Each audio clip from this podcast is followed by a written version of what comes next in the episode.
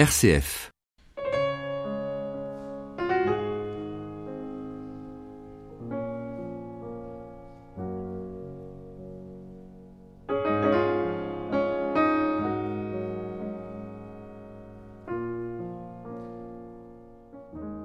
C'est le témoignage d'un homme de 80 ans qui a passé sa vie auprès des plus démunis du Brésil, un prêtre du diocèse du Mans, parti en Amérique latine en 1962 et qui y vit toujours. Xavier de Maupoux a fait partie de la grande aventure des communautés de base qui ont fleuri là-bas, au sein du peuple brésilien, un peuple opprimé dont il a partagé les combats dans le nord-est d'un pays géant grand comme 15 fois la France. Pour ces populations, souvent spoliées de leurs terres, l'Évangile est apparu véritablement comme une bonne nouvelle de libération et de justice, et c'est pour cette raison que Xavier de Maupoux, devenu évêque de Viana, a toujours soutenu le mouvement des paysans sans terre. Aujourd'hui à la retraite, atteint par la maladie, il continue à vivre sa vocation d'homme et de prêtre. Un livre vient de sortir sur son parcours, intitulé Un Français évêque au Brésil questionne son Église.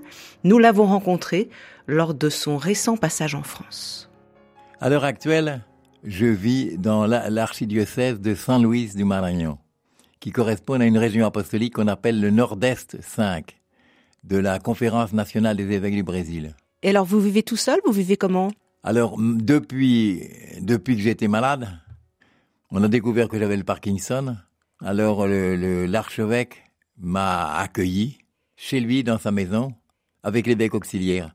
Alors à l'heure actuelle, je fais communauté avec l'archevêque de Saint-Louis, dont José Belisario, et l'évêque auxiliaire, dont Esmeraldo. Mais vous avez vécu dans un bidonville à la retraite quand même avant à la cette retraite, étape. J'ai vécu jusqu'à maintenant de, de 75 ans, 60, 75 ans, jusqu'à maintenant pratiquement, dans un quartier populaire qui est né à partir d'une colonie qui, qui traite la, la, question de la lèpre. Alors là, j'ai vécu 6 ans, 6 ans, 7 ans, avec le curé du, de, de ce quartier qui s'appelle Villanova, qui a été créé par le, le, les gens qui ont envahi peu à peu autour de la léproserie. Et c'était quoi ce choix d'aller avec les plus pauvres euh, après votre retraite, pendant votre retraite? Ce choix, c'est quelque chose qui remonte de loin. J'ai des racines familiales profondément catholiques. Mes racines sont, sont fortes de ce côté-là, de l'ouest de la France, de la Bretagne, de la Vendée. Après, j'ai fait mon, j'ai fait l'armée en Algérie, en Tunisie, en Algérie. Et dans cette période, j'ai, eu comme si c'était une, une autre rencontre avec le Christ, où j'ai découvert le choix prioritaire des pauvres et en même temps la grandeur de Dieu. Je ne sais pas comment dire ça, mais sans aucun doute le contact avec l'islam a été m'a purifié en disant je suis chrétien. Qu'est-ce que ça veut dire être chrétien? Oui, parce que en fait, pendant que vous étiez militaire, vous avez été en Tunisie, en Algérie, et vous avez côtoyé dans votre bataillon des musulmans. Quand je suis sorti des EOR de Saumur, j'ai été nommé au quatrième Spahi à cheval. C'était, ça a été le dernier régiment à cheval. Et le, j'étais chef de peloton. Et tout le peloton était fait de Tunisiens. Tunisiens algériens. Alors donc, j'ai fait une fois le ramadan, j'ai, j'étais en contact avec la troupe.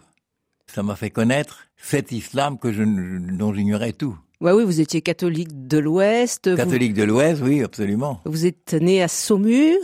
Je suis né à Saumur et j'ai vécu toute ma jeunesse à Nantes. Dans une famille chrétienne? Ah oui, dans une famille chrétienne. Et vous avez reçu là euh, une sorte de transmission. Euh, à quoi ressemble la foi de votre enfance?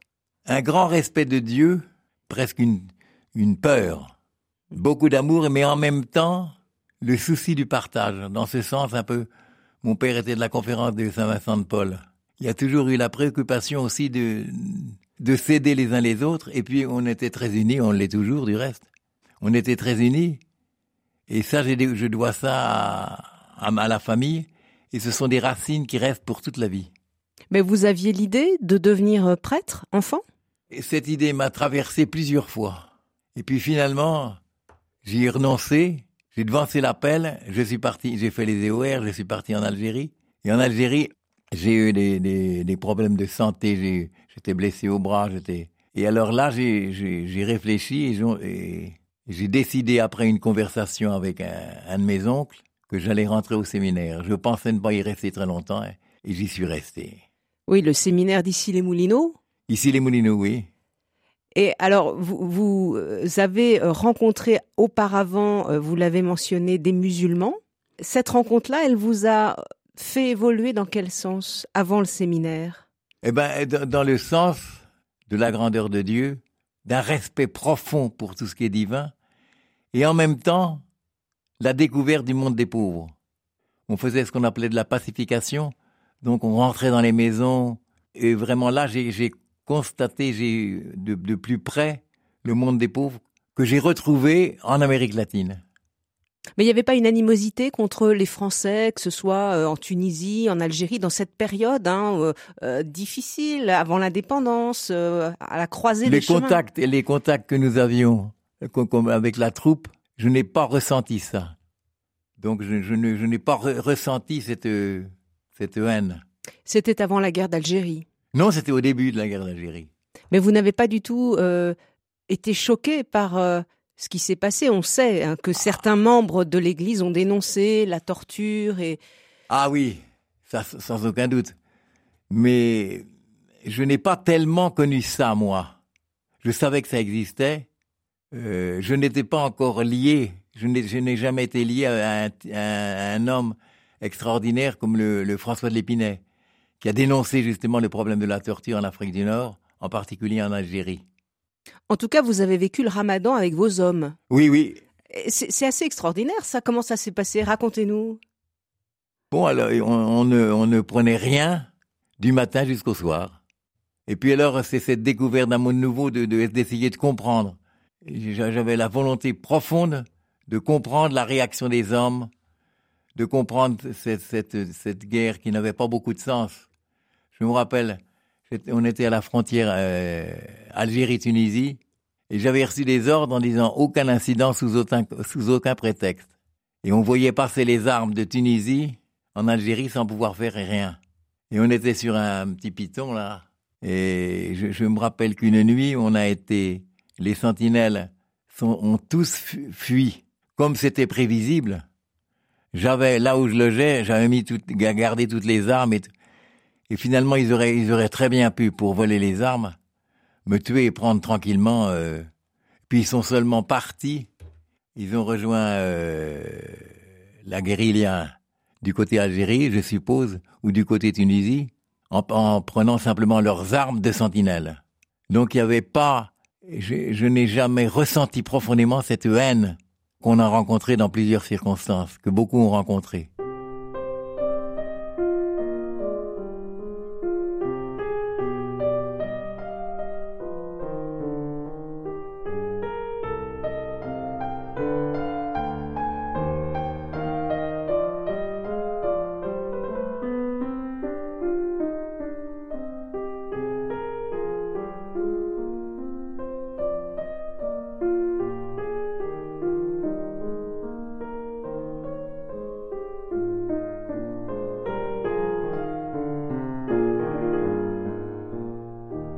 Xavier de Maupoux, vous rentrez au séminaire de Saint-Sulpice d'ici les Moulineaux, donc en 1957. Vous serez ordonné en 62. Oui. Et vous allez partir comme prêtre fidei donum en Amérique latine, au Brésil. Vous aviez envie de cette aventure-là? Quand j'ai décidé de, rentrer au séminaire et quand euh, j'ai décidé d'y rester, j'avais parlé à l'évêque du Mans parce que mon père s'était retiré à la flèche. Donc, en rentrant d'Algérie, naturellement, j'étais voir l'évêque du Mans, enfin représenté l'évêque du Mans, et je lui avais dit, je pense à une mission à l'extérieur, hors du territoire français. En Afrique, je pensais à l'Afrique, probablement à cause d'un de mes oncles Henri, Henri de Maupoux, qui était spiritain, et qui est mort en Afrique en quelques années avant ma naissance. Alors il m'avait dit, cherchez, et puis après, plusieurs années après, son successeur m'a dit, ne vous inquiétez pas, quand il y aura un signe du ciel, on, verra, ce qu'on fera. Pour le moment, faites votre séminaire tranquillement. Alors j'ai fait mon séminaire à Issy-les-Moulineaux. Et puis il y a eu l'appel aux cardinaux et archevêques de France en faveur de l'Amérique latine pour que les diocèses français soient un peu plus missionnaires et envoient des prêtres en Amérique latine au service de l'Amérique latine. Et ça a été les premiers envois, ça a été un prêtre du, diocèse d'Arras, Michel Canda, qui a écrit El Padre, qui était un, excellent aumônier d'Aceo, qui est parti. Alors Monseigneur a dit, je ne, je n'envoie pas un prêtre tout seul.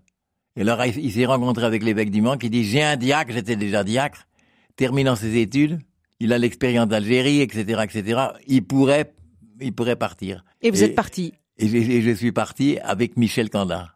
Xavier de Maupou, vous arrivez en 62 au Brésil, vous débarquez dans un monde qui n'est pas le vôtre. Euh, le Brésil, c'est plus de 15 fois la France euh, en, superficie. Vous allez d'abord euh, être à Rio, dans la banlieue de Rio, pour vous adapter. Quelle a été votre première réaction devant ce monde inconnu pour vous? Ce monde inconnu, mais un, monde tellement plein de vie, tellement grand, tellement d'espace, tellement accueillant. On sent tout de suite l'amour pour ce pays. Surtout à l'époque, il y avait moins de, moins de, beaucoup moins de violence. Aujourd'hui, il y a beaucoup de violence dans les villes, sur les grandes villes. À l'époque, c'était plus simple. Maintenant, les, les, cités du Brésil sont devenues des cités immenses. Même Saint-Louis. Quand je suis arrivé à Saint-Louis, Saint-Louis devait faire 100 000 habitants. Maintenant, l'archidiocèse doit faire 1 million 500 000. Ça a poussé très très vite. Et puis, il y a, commencé à avoir les problèmes de la terre. Oui, on, y reviendra, mais au début, vous allez euh, partir hein, euh, dans le nord-est du Brésil et vous allez vous occuper de l'action catholique de la jeunesse ouvrière chrétienne. À quoi ressemblait cette église là-bas quand vous êtes arrivé? C'était quoi l'ambiance? Moi, j'ai, connu, euh, je, dois au séminaire, entre autres choses, une certaine découverte de l'action catholique ouvrière grâce au stage, même si c'était très peu de temps, que j'ai fait dans plusieurs paroisses aux, aux autours de Paris, une certaine découverte du monde ouvrier, même si c'était très superficiel, ça m'a, ça m'a aidé à réfléchir sur ça. L'engagement du prêtre dans la cité. L'engagement du prêtre dans la cité, à partir, voir, juger, agir. À partir de voir, juger, agir, ça veut dire quoi? Euh, ça, veut dire il faut regarder la, la réalité, la juger à la lumière de l'évangile et agir en conséquence regardez bien la réalité, connaissez bien la réalité. Et alors, c'était très développé en Amérique latine, l'action catholique Non, ce ne l'était pas. C'est pour ça que l'archevêque de Saint-Louis avait demandé à un prêtre pour, commencer cette action catholique ouvrière. Mais la JOC existait. Et donc, vous étiez dans l'état du Maranao, c'est ça? Maranhão, oui. Où je suis toujours. Oui, puisque vous êtes évêque dans la région. J'étais. Émérite maintenant. Émérite, oui. Évêque de Viana. Hein. Évêque de Viana, c'est ça. Alors, vous êtes arrivé, et puis très rapidement, euh, vous vous êtes occupé, Xavier de Maupou, des paysans sans terre. J'ai d'abord commencé à, après mon stage à Pétropolis, le stage de langue, le stage de, de connaissance de la culture brésilienne. L'inculturation. Un stage de trois mois d'inculturation. Et quand je suis arrivé à Saint-Louis, j'ai été placé comme vicaire d'un prêtre de l'archidiocèse qui avait des responsabilités dans le gouvernement de l'État. Et j'ai été reçu par l'évêque auxiliaire qui, m'a dit, on a besoin d'un prêtre pour évangéliser la jeunesse ouvrière. Tu ne connais rien au monde ouvrier et tu ne connais rien au moyen. Va avec cette, cette équipe de jeunes filles, qui était une, une équipe de Joc F, à l'époque il y avait les deux. Elles t'apprendront ton métier de prêtre. Je me rappelle toujours, toujours ce qui m'avait dit ça. Alors j'ai commencé à connaître les quartiers populaires. Avec des, des femmes, en fait, hein, de l'action catholique Avec des, des, des, des, jeunes filles de quartiers populaires qui, qui dont la, la, plupart travaillaient au centre de la ville. Très près des pauvres. Oui, mais c'est une vie très pauvre. Vous décrivez hein, le bidonville, euh, des conditions très très difficiles. On a fait une, une tentative d'incarnation, si j'ose dire, dans ce qu'on appelait les parafitas, c'est-à-dire des, des, des, des, baraques en bois sur pilotis dans un des espèces de, de marécages euh, de bord de mer euh, extrêmement pollués, faut, faut le dire. Alors on a on a fait une expérience et puis là, là j'ai commencé à découvrir aussi combien finalement l'Église était loin des gens, des préoccupations des gens. Parce qu'elle était où l'Église à l'époque? J'avais une, une pastorale traditionnelle, si j'ose dire, avec mon curé. Il m'avait dit vous confessez quand je dis la messe à 6 heures, et vous célébrez la messe le soir à 18h. Et là, je lui dis le reste du temps. Il m'a dit, vous faites votre métier de vicaire. Donc, j'ai commencé à connaître les gens du quartier par l'intermédiaire de cette petite équipe de Joc F. Oui, sinon vous serez resté dans votre église, quoi. sinon, je serais resté dans l'église. Et puis, euh, on a été accompagné par un prêtre, un autre prêtre du Maragnon, très engagé au milieu des pauvres, dans un quartier très populaire. Et il m'a beaucoup aidé à cheminer avec la jeunesse ouvrière de Saint-Louis. Et vers, vers mars 68, euh, l'archevêque de Saint-Louis a réalisé que euh, la grande majorité de la population était dans l'intérieur des terres et que il fallait aller la voir. la majorité des prêtres étaient dans la capitale. Ah oui, c'est ça. Alors il a demandé à ce que les prêtres soient volontaires, alors on a été volontaires. Et alors vous racontez, euh, Xavier de Maupou, que vous allez à l'intérieur des terres, et puis euh, vous vous rendez compte que finalement l'Église, elle passe euh, de temps en temps pour distribuer les sacrements. D'ailleurs, elle les, elle les monnaie, ces sacrements, c'est ce que vous expliquez dans le livre. Il y avait le système, le système d'évangélisation dans cette époque était un système qu'on appelait de désobrigue, c'est de se désobliger. Alors, surtout pendant la saison sèche, le prêtre avait d'immenses paroisses, allait dans une, communauté où il y avait souvent un responsable, celui qui était le, plus ancien, le maître de la terre, celui qui considérait comme propriétaire, suivant les circonstances. Alors là, il célébrait la messe. En latin, à l'époque c'était en latin. Mais pour un jeune prêtre, commencer à faire une désobriga, à célébrer la messe en latin, à faire les baptêmes, quelquefois visiter un malade ou pas, et puis repartir en recevant l'argent pour les sacrements. C'est un peu insupportable. Alors, avec le, prêtre avec lequel j'étais, on a commencé à aller dans les communautés la veille ou tout le matin et à commencer à préparer la prédication, c'est-à-dire à aider les gens à réfléchir sur l'évangile. Pour pas que ce soit simplement... Euh, Pour que les gens puissent forger leur, leur foi, si j'ose dire, qu'ils aient une foi adulte. Alors c'était c'était bien parce qu'on réunissait toute la communauté on lisait un passage d'évangile et on leur disait qu'est-ce que vous qu'est-ce que vous avez compris? Or les pauvres à l'époque ne savaient rien, ils disaient on ne sait rien. C'était toujours le, prêtre sait mais le prêtre sait, nous on ne sait pas. Alors il fallait insister un peu et puis de temps en temps il y avait un qui avait une petite idée ou alors on partait de ça et on commençait à réfléchir sur l'évangile.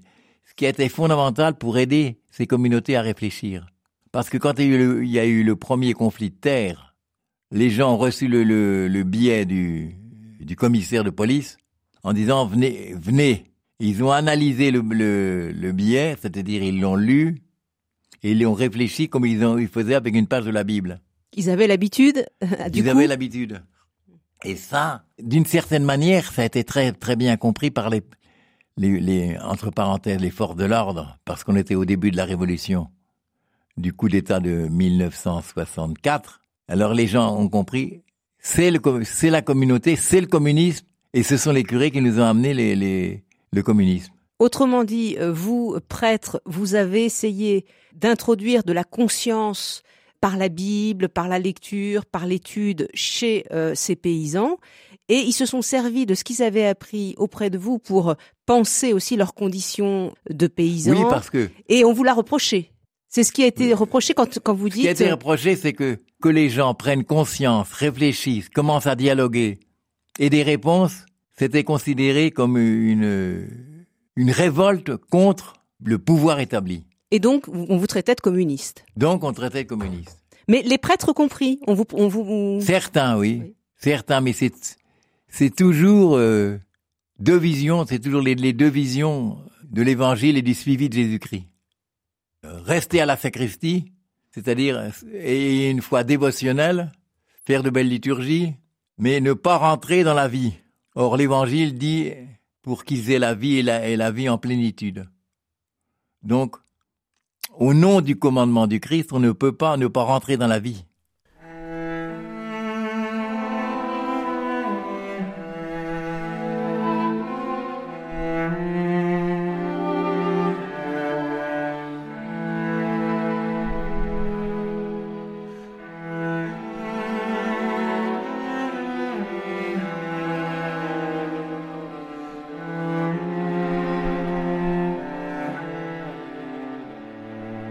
Témoin, Béatrice Saltner. Xavier de Maupoux, je rappelle que vous êtes évêque euh, émérite, hein, brésilien, évêque de Viana, et que vous racontez euh, votre parcours. Alors, vous êtes arrivé, vous veniez du diocèse du Mans. C'est un, une petite révolution, finalement, d'arriver dans, dans cet énorme pays qu'est le Brésil. Vous êtes dans le nord-est et vous allez travailler avec les gens au niveau local. Vous parlez notamment des communautés euh, de base, les communautés ecclésiales de base. C'était la grande période à l'époque au Brésil Il y a deux expériences. La première, je prendrai le cas de mon, de mon, de mon ami qui fut, qui a été mon, mon compagnon durant pas, pas mal d'années, Michel Kanda. Qui était prêtre aussi, hein Prêtre du diocèse d'Arras. Quand on était dans le quartier de Fatima, à Saint-Louis, avec l'expérience de la JOC et de l'ACO, je voyais surtout Michel. Il réunissait son équipe d'ACO. Or, dans un quartier populaire, au moins à l'époque, mais aujourd'hui ce serait pareil, c'est des petites rues les maisons sont près de l'une de l'autre, les gens vivent avec une grande promiscuité. Quand ils réunissaient ces sept ou huit militants d'ACO, forcément, la famille assistait, les voisins assistaient. Tout le quartier, finalement. Oui, au moins, au moins les gens les plus près. il y a beaucoup de communautés qui sont nées à partir de cette expérience. Oui, mais alors la communauté de base, il fallait un prêtre ou, les, laïcs pouvaient se, débrouiller seuls? Nous, on a, on a au, départ, on a commencé à aider les, les, les gens parce que les gens n'avaient pas la connaissance. Ils étaient habitués aux prêtres qui parlaient tout seuls. Ex cathédra. Ex cathédra. Et eux ne savaient rien. Ils étaient.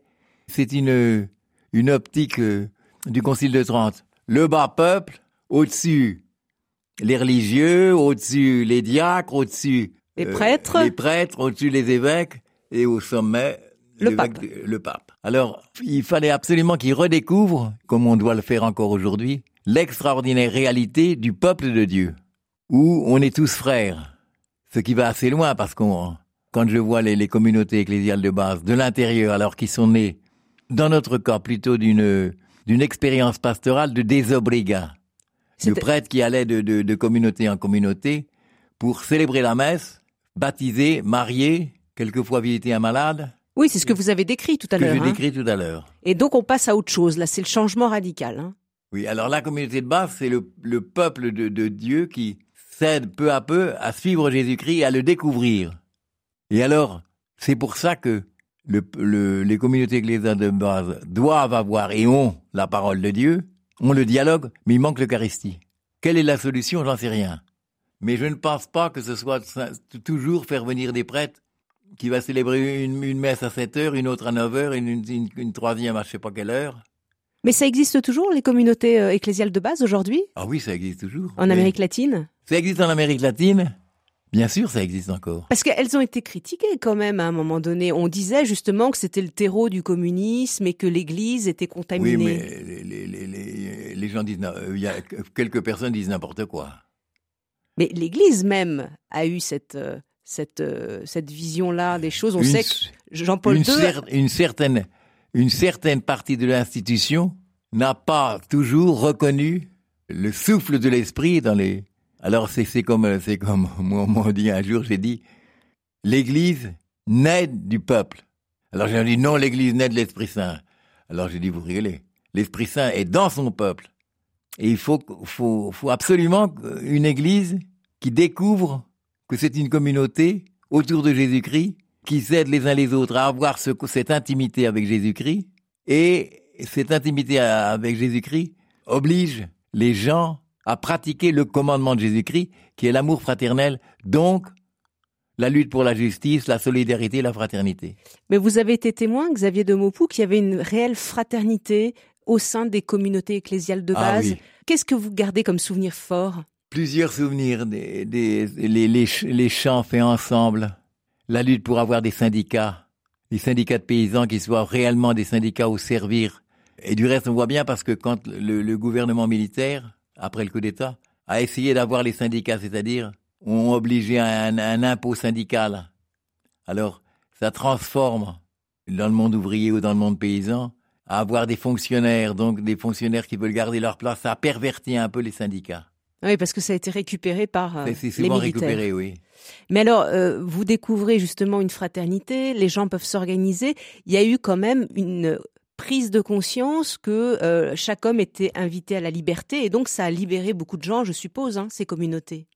Oui, et ça a permis réellement un, certain renouveau de l'Église, une certaine renouvellement de, sa, de la de la d'une foi qui était une foi euh, traditionnelle en ce sens que les gens assistaient à une messe en latin, les gens assistaient au baptême. Les communautés de base se sont appuyées sur l'Évangile, sur la parole de Dieu, et, et ont redécouvert ce que c'était que d'être une communauté chrétienne, une communauté de gens qui veulent ensemble suivre Jésus-Christ jusqu'à la croix et à la résurrection. Autrement dit, euh, Xavier de Maupou, c'est sortir du rôle de spectateur pour être acteur, les mains dans la pâte, à la suite du Christ pour vivre l'évangile. Oui. Mais alors le rôle du prêtre, c'est quoi dans une communauté ecclésiale de base? Alors là, c'est la, c'est la grande question. La grande question dans, dans notre Église, c'est le cléricalisme. Pour avoir l'Eucharistie, faut faire. Je, je vois même aujourd'hui, je suis souvent appelé dans des communautés alors le, le, le pauvre curé, il a, il a 3 ou 4, 5, 6, 7, 8 communautés. On il fait ce qu'il peut pour que les, les communautés ont plus l'Eucharistie. Souvent un prêtre qui vient de l'extérieur, qui ne connaît pas très bien la communauté, et qui reste une heure le, le temps de la messe. Alors il faudrait, il faut redécouvrir un, un, ministère presbytéral où les gens soient vraiment inclus dans la communauté, où les gens viennent de la communauté.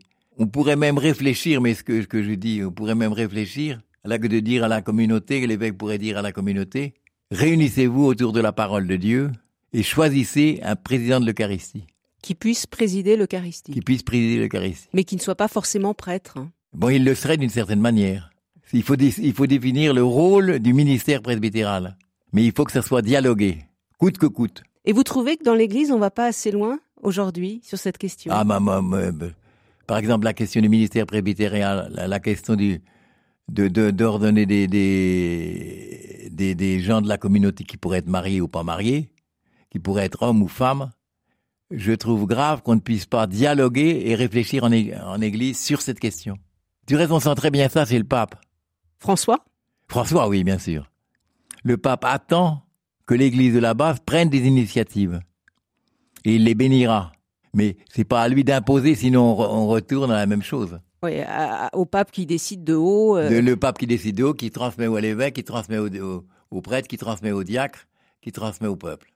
D'ailleurs, François euh, est plutôt dans un élan de collégialité où il laisse aux évêques beaucoup de responsabilités bah oui, aujourd'hui. Oui, oui, oui, oui. Mais souvent, les évêques, comme les communautés, ont peur de, de faire un, un, pas trop grand, de prendre des initiatives. Alors c'est pas, c'est pas simple parce que euh, je vois notre épiscopat du Brésil, c'est 270 diocèses. Donc, avec les évêques auxiliaires, etc., ça doit faire presque 300 évêques, sans parler des évêques émérites dont je suis. Mais vous, Xavier de Maupou, quand vous étiez évêque en exercice, évêque de Viana au Brésil, euh, vous pensiez justement que vous pouviez inventer, euh, vous avez suscité un élan particulier, vous sentiez que vous aviez finalement les mains libres ou pas?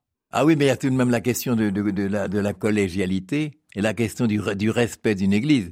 L'évêque, il peut penser ce qu'il veut, mais il ne peut pas agir tout, tout de même en dehors d'un minimum de solidarité, de collégialité avec les, les, frères évêques, au moins de la, de la même région apostolique. Il faut garder l'unité dans la diversité. Mais il faut garder l'unité.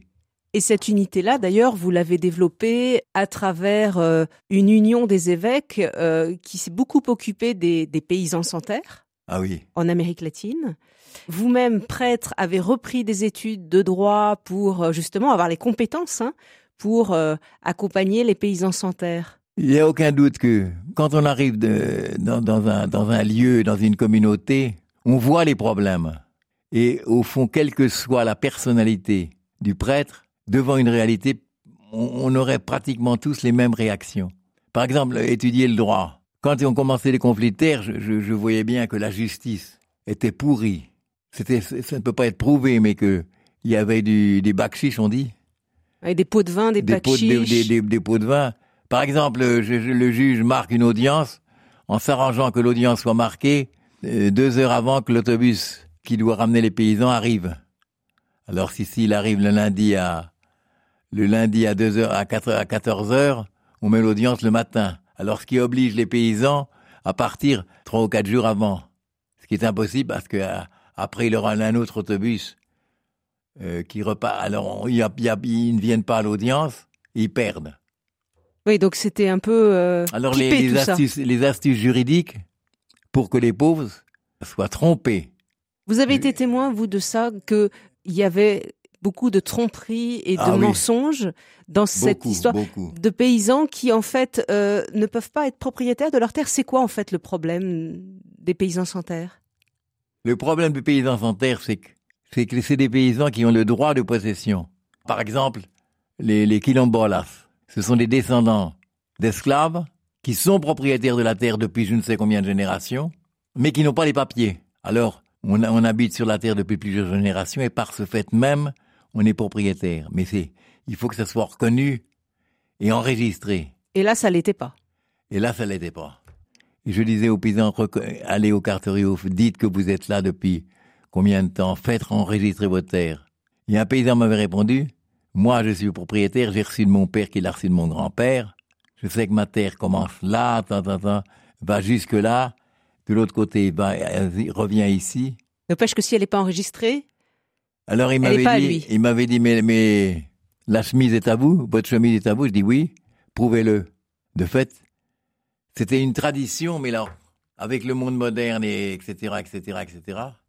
Il y a des gens avec de l'argent qui ont réussi à faire mettre les, terres à leur nom, ou alors des terres d'évolutas, ce qu'on appelle des terres d'évolutas, des terres appartenant à la marine ou, ou à la mairie ou à l'État. Puis alors, euh, il y a un type qui, a, qui a un peu d'argent, qui va voir les paysans qui occupent la terre, et qui leur qui les dit, j'ai acheté trois vaches, tu vas t'en occuper, et je te donnerai un petit salaire. Alors, il fait ça durant trois ou quatre ans, et puis alors il va enregistrer la terre à son nom, et pour prouver qu'il est le propriétaire, il montre les reçus qu'a signé du, de l'argent qu'il donnait chaque mois aux, paysans. Et du coup, le paysan est, dépossédé. Alors du coup, le paysan est dépossédé. Nous, dans notre état du Marañón, il y a les Indiens aussi. On ne peut tout de même pas nier du fait que les véritables propriétaires de la terre, enfin c'est tout de même les Indiens. Ceux qui étaient là en Amérique latine, euh, dès le départ. Ceux qui étaient en Amérique, avant, avant l'arrivée des Portugais, des Espagnols, des Italiens, des, des Européens, grosso modo.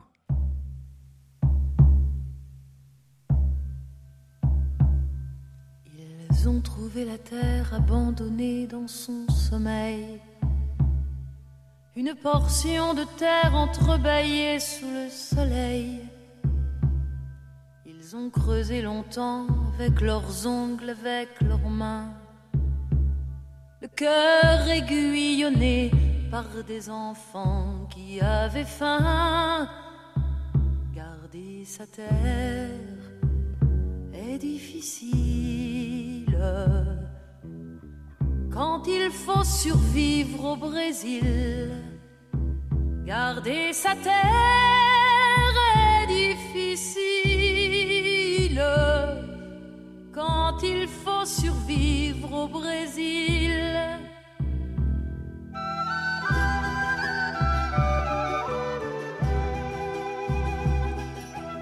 Xavier de Maupou, quand vous euh, aidez les paysans sans terre, quand l'Église s'engage, elle prend un risque. Il y a beaucoup de, religieux, de prêtres qui ont été euh, molestés, arrêtés, voire tués.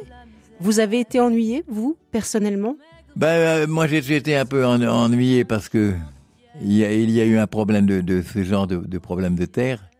Donc, on a été dénoncé, entre autres, de recevoir des dollars de Russie de propager Mao Tse-tung. On a été dénoncé, il y a eu un procès. En, gros, on vous disait que vous étiez communiste. Ah oui, oui, oui. Ça a été un, procès, mais un procès euh, très particulier parce que on était en retraite avec José Antonio. On était en retraite des prêtres de l'archidiocèse quand on a su que la, la maison paroissiale de l'endroit où on était curé avait été envahie par la police fédérale et ils ont pris José Antonio, mon, mon compagnon, quand moi j'étais resté à Saint-Louis. Et puis alors, il a, il a fallu que...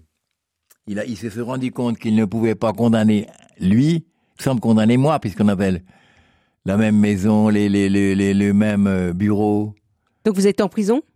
Alors j'ai fait un mois de prison, jusqu'au jugement du tribunal militaire. Et puis c'était le, le tribunal mi- militaire a reconnu le non-lieu. Mais il a fallu, il y a eu un, un appel à Fortaleza et un appel à Brasilia. Et ça s'est terminé comme ça. mais, mais dans ces périodes-là, l'Église, les évêques au-dessus, ils, ils se sont battus que pour que vous sortiez. euh, L'Église était euh, soutenait les prêtres qui s'engageaient auprès des paysans ou pas? Globalement, à l'époque, oui, malgré quelques exceptions. Mais à l'époque, lui, mon compagnon, là, mon, mon collègue, José Antonio, a été torturé. Parce que la première nuit qu'ils l'ont pris, ils l'ont torturé pour...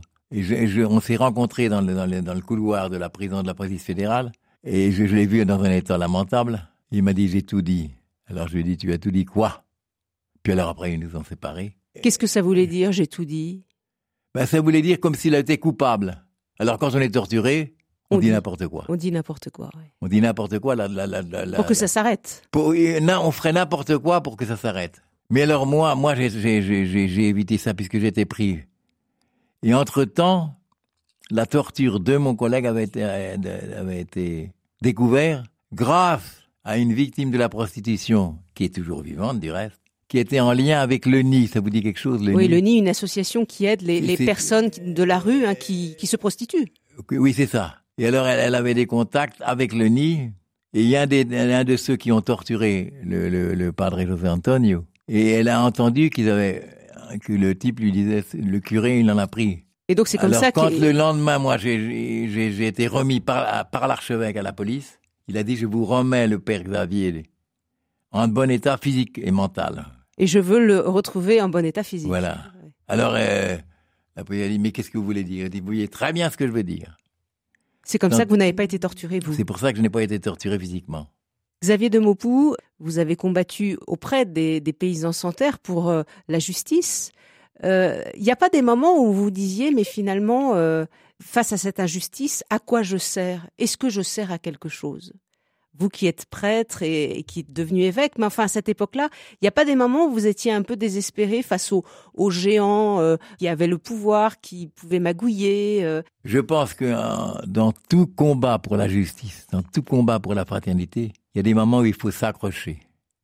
Il y a des moments où ce que j'appelle, il faut avoir la spiritualité du mulet, de, de l'âne qui transporte Jésus. Il sait pas très bien ce qui arrive, il est fatigué, mais il sait qu'il doit suivre ce chemin. Obstination. Oui, il faut, faut une certaine obstination. Une certaine obstination et une certaine fidélité. Et ça, moi, je, je, je dois ça à, à- à quelques personnes. Mais en particulier, j'ai appris ça au séminaire. J'ai appris ça aussi avec les musulmans, cette fidélité à Dieu. Quoi qu'il arrive.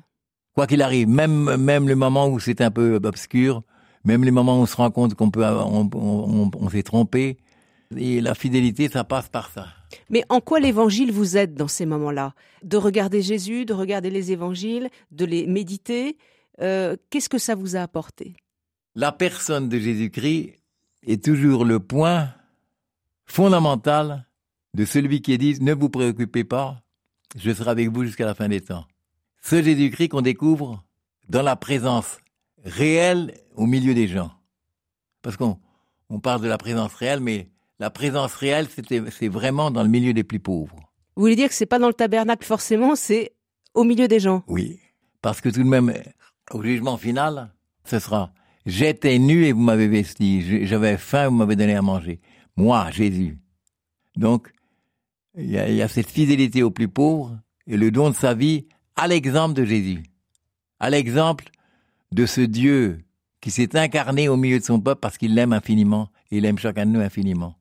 C'est le mystère pascal là que vous êtes en train de Oui. décrire. Oui. Donc suivre le Christ jusque euh, Jusqu'au bout. jusqu'au bout. Et vous n'avez pas eu l'impression parfois que tout ce que vous développiez auprès des, des plus démunis euh, n'aboutissait pas assez vite? Ah, si. Parce que cette lutte continue. Moi, je vois ce qui se, ce qui se passe en ces jours-ci au Maragnon, de- depuis que je suis parti, euh, avec les Indiens. Il y a des nations indigènes, ils ont tué les Indiens, ils ont coupé les mains. Mais qui qui il Et ceux qui se disent propriétaires, ceux qui se disent propriétaires et qui ont, envahissent la terre des, des, des Indiens qui sont les protecteurs de la forêt dans, certaines régions du Marañon dans le cas. Mais l'État ne réagit pas. Fond, au fond du fond, l'État laisse faire. Pour quelle raison? Parce que la politique actuelle et toujours, ce sont ceux qui ont de l'argent, qui ont le pouvoir de fait politique et conséquemment c'est celui de la police. Et à mon avis, un pouvoir judiciaire, judiciaire souvent corrompu, pas toujours, mais qui est très lié aux classes dirigeantes, entre guillemets. Du, reste, cette classe dont la corruption, en ce moment, est découverte d'une manière fantastique au Brésil. Et qui a bien sûr euh, eu des répercussions sur l'ex-présidente, sur le nouveau président. On a l'impression euh, que c'est euh, corruption sur corruption. Corruption sur, sur corruption. Mais c'était une, c'est une corruption qui, qui dure il y, a, longtemps seulement. Les chiffres que, que, donne la télévision, par exemple, de la corruption sont des chiffres tellement énormes qu'on se demande si c'est pas une blague. C'est des, c'est des millions en Suisse ou je ne sais que quelle, quelle banque euh, cachée. Et l'Église brésilienne dénonce aujourd'hui ces magouilles, euh, euh, ces pots de vin, tout ce qui se passe là-bas? Pas toujours.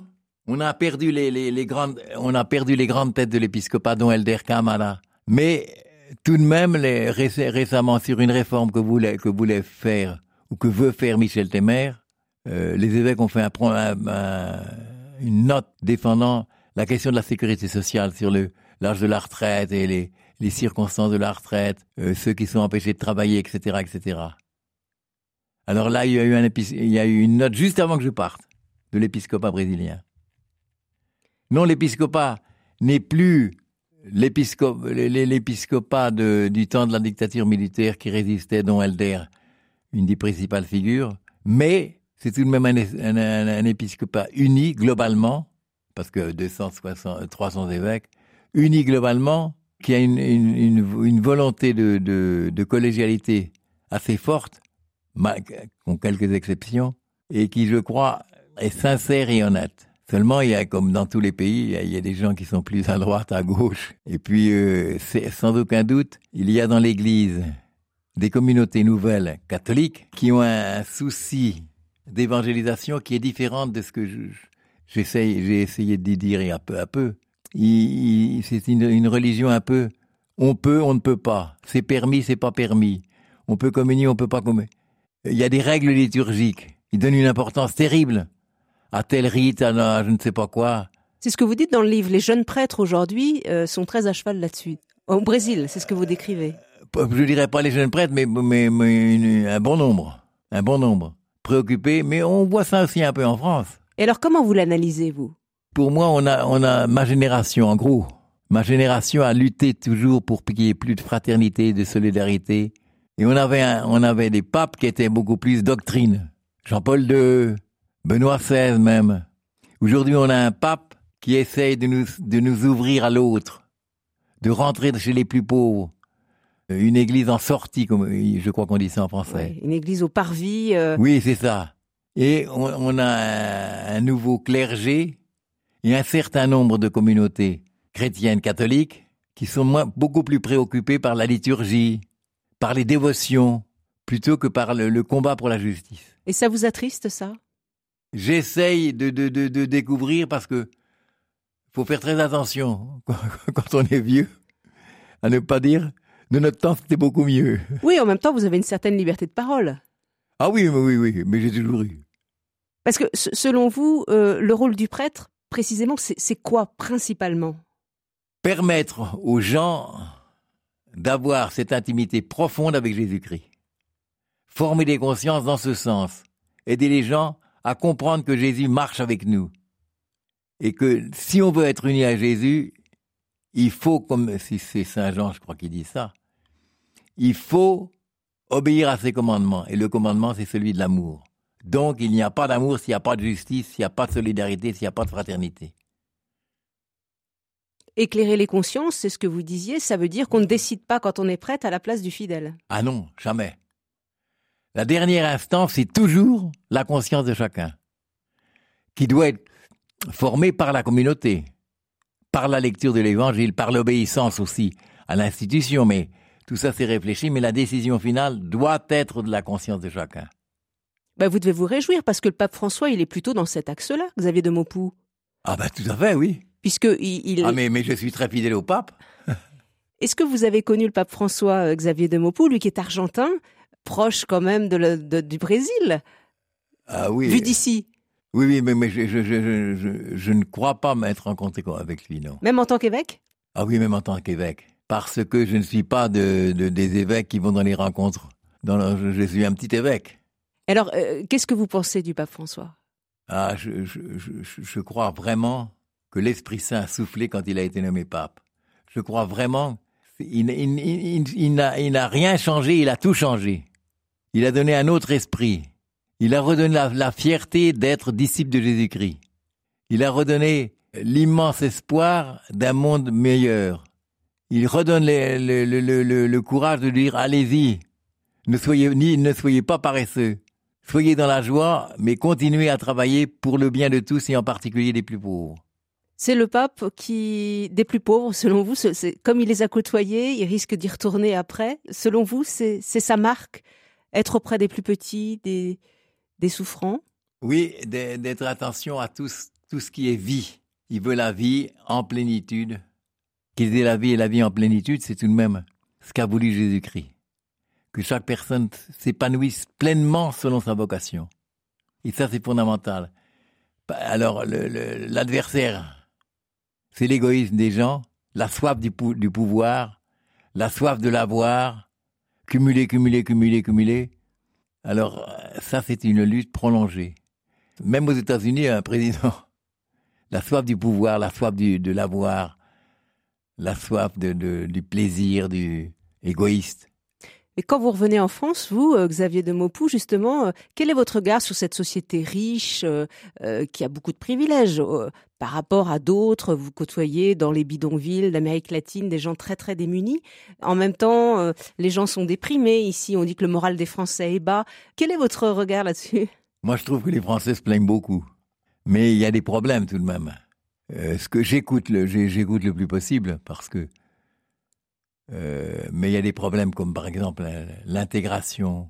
Mais quand, quand, vous entendez par exemple toutes les, les réticences pour accueillir les réfugiés subsahariens notamment ici, quel est votre, votre avis, votre, votre regard ah bah, là-dessus? Sans aucun doute, il est impensable que dans le monde du XXe siècle, il y a des gens qui sont ou qui ont faim ou qui sont persécutés, qui risquent tout, y compris de mourir comme ça arrive en Méditerranée pour passer de l'autre côté. Il faut accueillir, mais il faudrait, il faut qu'il y ait une action parce que je reconnais que si toute l'Afrique vient en Europe, mais tout de même, ce qui se passe dans la République démocratique du Congo, c'est souvent une question internationale où on veut voler à l'Afrique toutes ses richesses. Il faut que les, que les chrétiens, les hommes de, de bonne volonté, réfléchissent profondément sur cette question parce que c'est inadmissible. La faim dans le monde, c'est inadmissible. C'est inadmissible, on ne peut pas admettre ça. Alors, que faire, c'est pas si simple. Je reconnais. Mais la solution est globale. Ben, il y a une solution globale, oui. Que bien sigue la fuente que mana y corre, que mana y corre, aunque es de noche. Aquella eterna fuente está escondida, está escondida que bien sellado tiene su manida, aunque es de noche, aunque es de noche. Su origen no lo sé, pues no lo tiene, no lo tiene. Mas sé que todo origen de ella viene, aunque es de noche, aunque Xavier de Maupoux, vous êtes donc euh, évêque euh, à la retraite, entre guillemets, euh, au Brésil. C'est quoi votre vie aujourd'hui Votre vie intérieure, je suppose, est importante, mais votre vie auprès des plus pauvres que vous avez toujours suivis? À l'heure actuelle, j'essaie de, le plus possible, suivant la, la, la possibilité physique, physique et mentale un peu, d'aider dans les quartiers dans les dans les quartiers populaires de Saint-Louis. De quelle manière? De répondre aux appels des communautés et des prêtres aussi. Et puis de nous entendre donner un coup de main à l'archevêque quand il est occupé à je ne sais où. Et quel est votre état intérieur euh, euh, Vous vieillissez, euh, voilà, il y a tout, tout, tout le passé qui, que vous portez, un passé très très riche. Quel est votre état d'esprit Est-ce que c'est facile pour vous de, de voir la ben, vie avancer? Je ne peux pas ne pas demander pardon pour les, mes fautes, mais je ne peux pas ne pas remercier d'un immense amour. Dieu qui visiblement ne m'a jamais abandonné depuis, depuis, depuis ma naissance jusqu'à maintenant. Et je suis sûr, je suis sûr qu'il continuera jusqu'au moment où il m'appellera. Vous pensez à la mort? Ah oui, quand on a 82 ans, il faut, il faut y penser un peu, oui. Et de quelle manière, justement euh? Ben, cette rencontre, cette rencontre finale, en même temps, la mort est, une chose affreuse, mais en même temps, comment sera le face-à-face? Pour moi, c'est ce face-à-face avec Dieu duquel j'ai tant parlé, duquel j'ai été, j'ai essayé de suivre les commandements. Comment ce sera ce face-à-face? Est-ce que vraiment, il dit, il me dira, j'étais nu, tu m'as vesti, j'étais, j'avais faim, tu m'as donné à manger. Alors, j'attends. Il y a Michel Quast qui avait, qui, avait écrit un poème, je ne sais, je ne me rappelle plus, mais sur cette question. Après tant d'années, je vais voir celui qui a été les raisons de ma vie. Il n'y a pas de peur, pas de crainte? Une immense confiance, étant sûr de la miséricorde. Et puis revoir, quelquefois quand je regarde le, le, livre, je pense à tous ceux qui ont, qui ont fait partie de cette, de cette vie. Et je pense que Chacun d'eux a reçu les grâces nécessaires, l'accompagnement nécessaire. Et que Dieu nous attend tous et que ce sera une rencontre, une immense rencontre de, toutes les, les, les, peuples, les nations. Les... Alors c'est, plus un optimisme, une confiance qu'une peur. Mais il y a toujours, parce qu'on il y a toujours une, certaine euh, euh, une certaine parce qu'il y, a, eu des, erreurs, des maladresses, des fautes. Et il y a le pardon. Le pardon, la miséricorde est sûr, qui vient de l'amour de Jésus-Christ pour chacun de nous. Comment ça se passe pour un prêtre fidei donum Vous êtes euh, enterré dans votre pays de mission ou vous serez enterré en France? Ah ben ça, là, là où je mourrai. Vous en occupez pas? Ah non. Non, mais normalement, je, je fais pas de... Pratiquement, je suis arrivé en 1962 jusqu'à maintenant, je suis brésilien de, papier aussi. Donc je, me considère, euh, je me considère de, je suis de, de, la conférence épiscopale du Brésil. Normalement, je suis chez moi au Brésil. Je rentre chez moi, même si été très heureux de passer un mois et quelques en France pour revoir ce que j'aime bien. Votre terre, c'est le Brésil, ça le restera. Oui, c'est même le Brésil et c'est même le Maragnon à l'intérieur du Brésil. Oui, le monde euh, que vous décrivez là au nord-est, c'est encore un monde dans le Brésil, quoi. Ah oui, il y a des choses qui sont très belles au Brésil, par exemple. Ceux qui viennent de l'extérieur, les, les, immigrés, ils arrivent au Brésil, le lendemain, le lendemain, ils sont brésiliens, ils aiment ce pays. Tandis qu'en France, on sent une, une intégration qui n'est pas toujours facile. Je suis français, je suis né en France, mais je ne suis pas français, je, je pas. Au Brésil, on, on, rentre au pays, on est, on est brésilien et on fait partie de ce pays. Vous avez été adopté Je pense, oui. J'ai été adopté, j'ai adopté, et j'ai aimé, j'ai rencontré des gens de, de foi profonde, j'ai de vrais amis. Tandis que, après 55 ans au Brésil, j'ai encore de très bons amis en France, et puis j'ai une bonne partie de ma famille. Alors je suis heureux de les revoir parce que il y a le lien du sang, il y a. Je ne renie pas. C'est que c'est comme le, le, le, mari ne, ne, ne renie pas sa mère, il aime sa mère, mais il est avec son épouse. Donc là-haut, ce sera franco-brésilien. Donc là-haut, ce sera dans les bras de Dieu qui est universel. Merci à vous, Xavier de Maupou, euh, pour cette euh, rencontre. Euh, merci de nous avoir raconté votre itinéraire en tant qu'évêque au, Brésil. Pour ceux qui veulent vous lire, il est sorti chez Cartala. Un Français évêque au Brésil questionne son Église. C'est une série d'entretiens menés par Isabelle Colson et Alain de Maupou. Merci à Xavier François à la technique.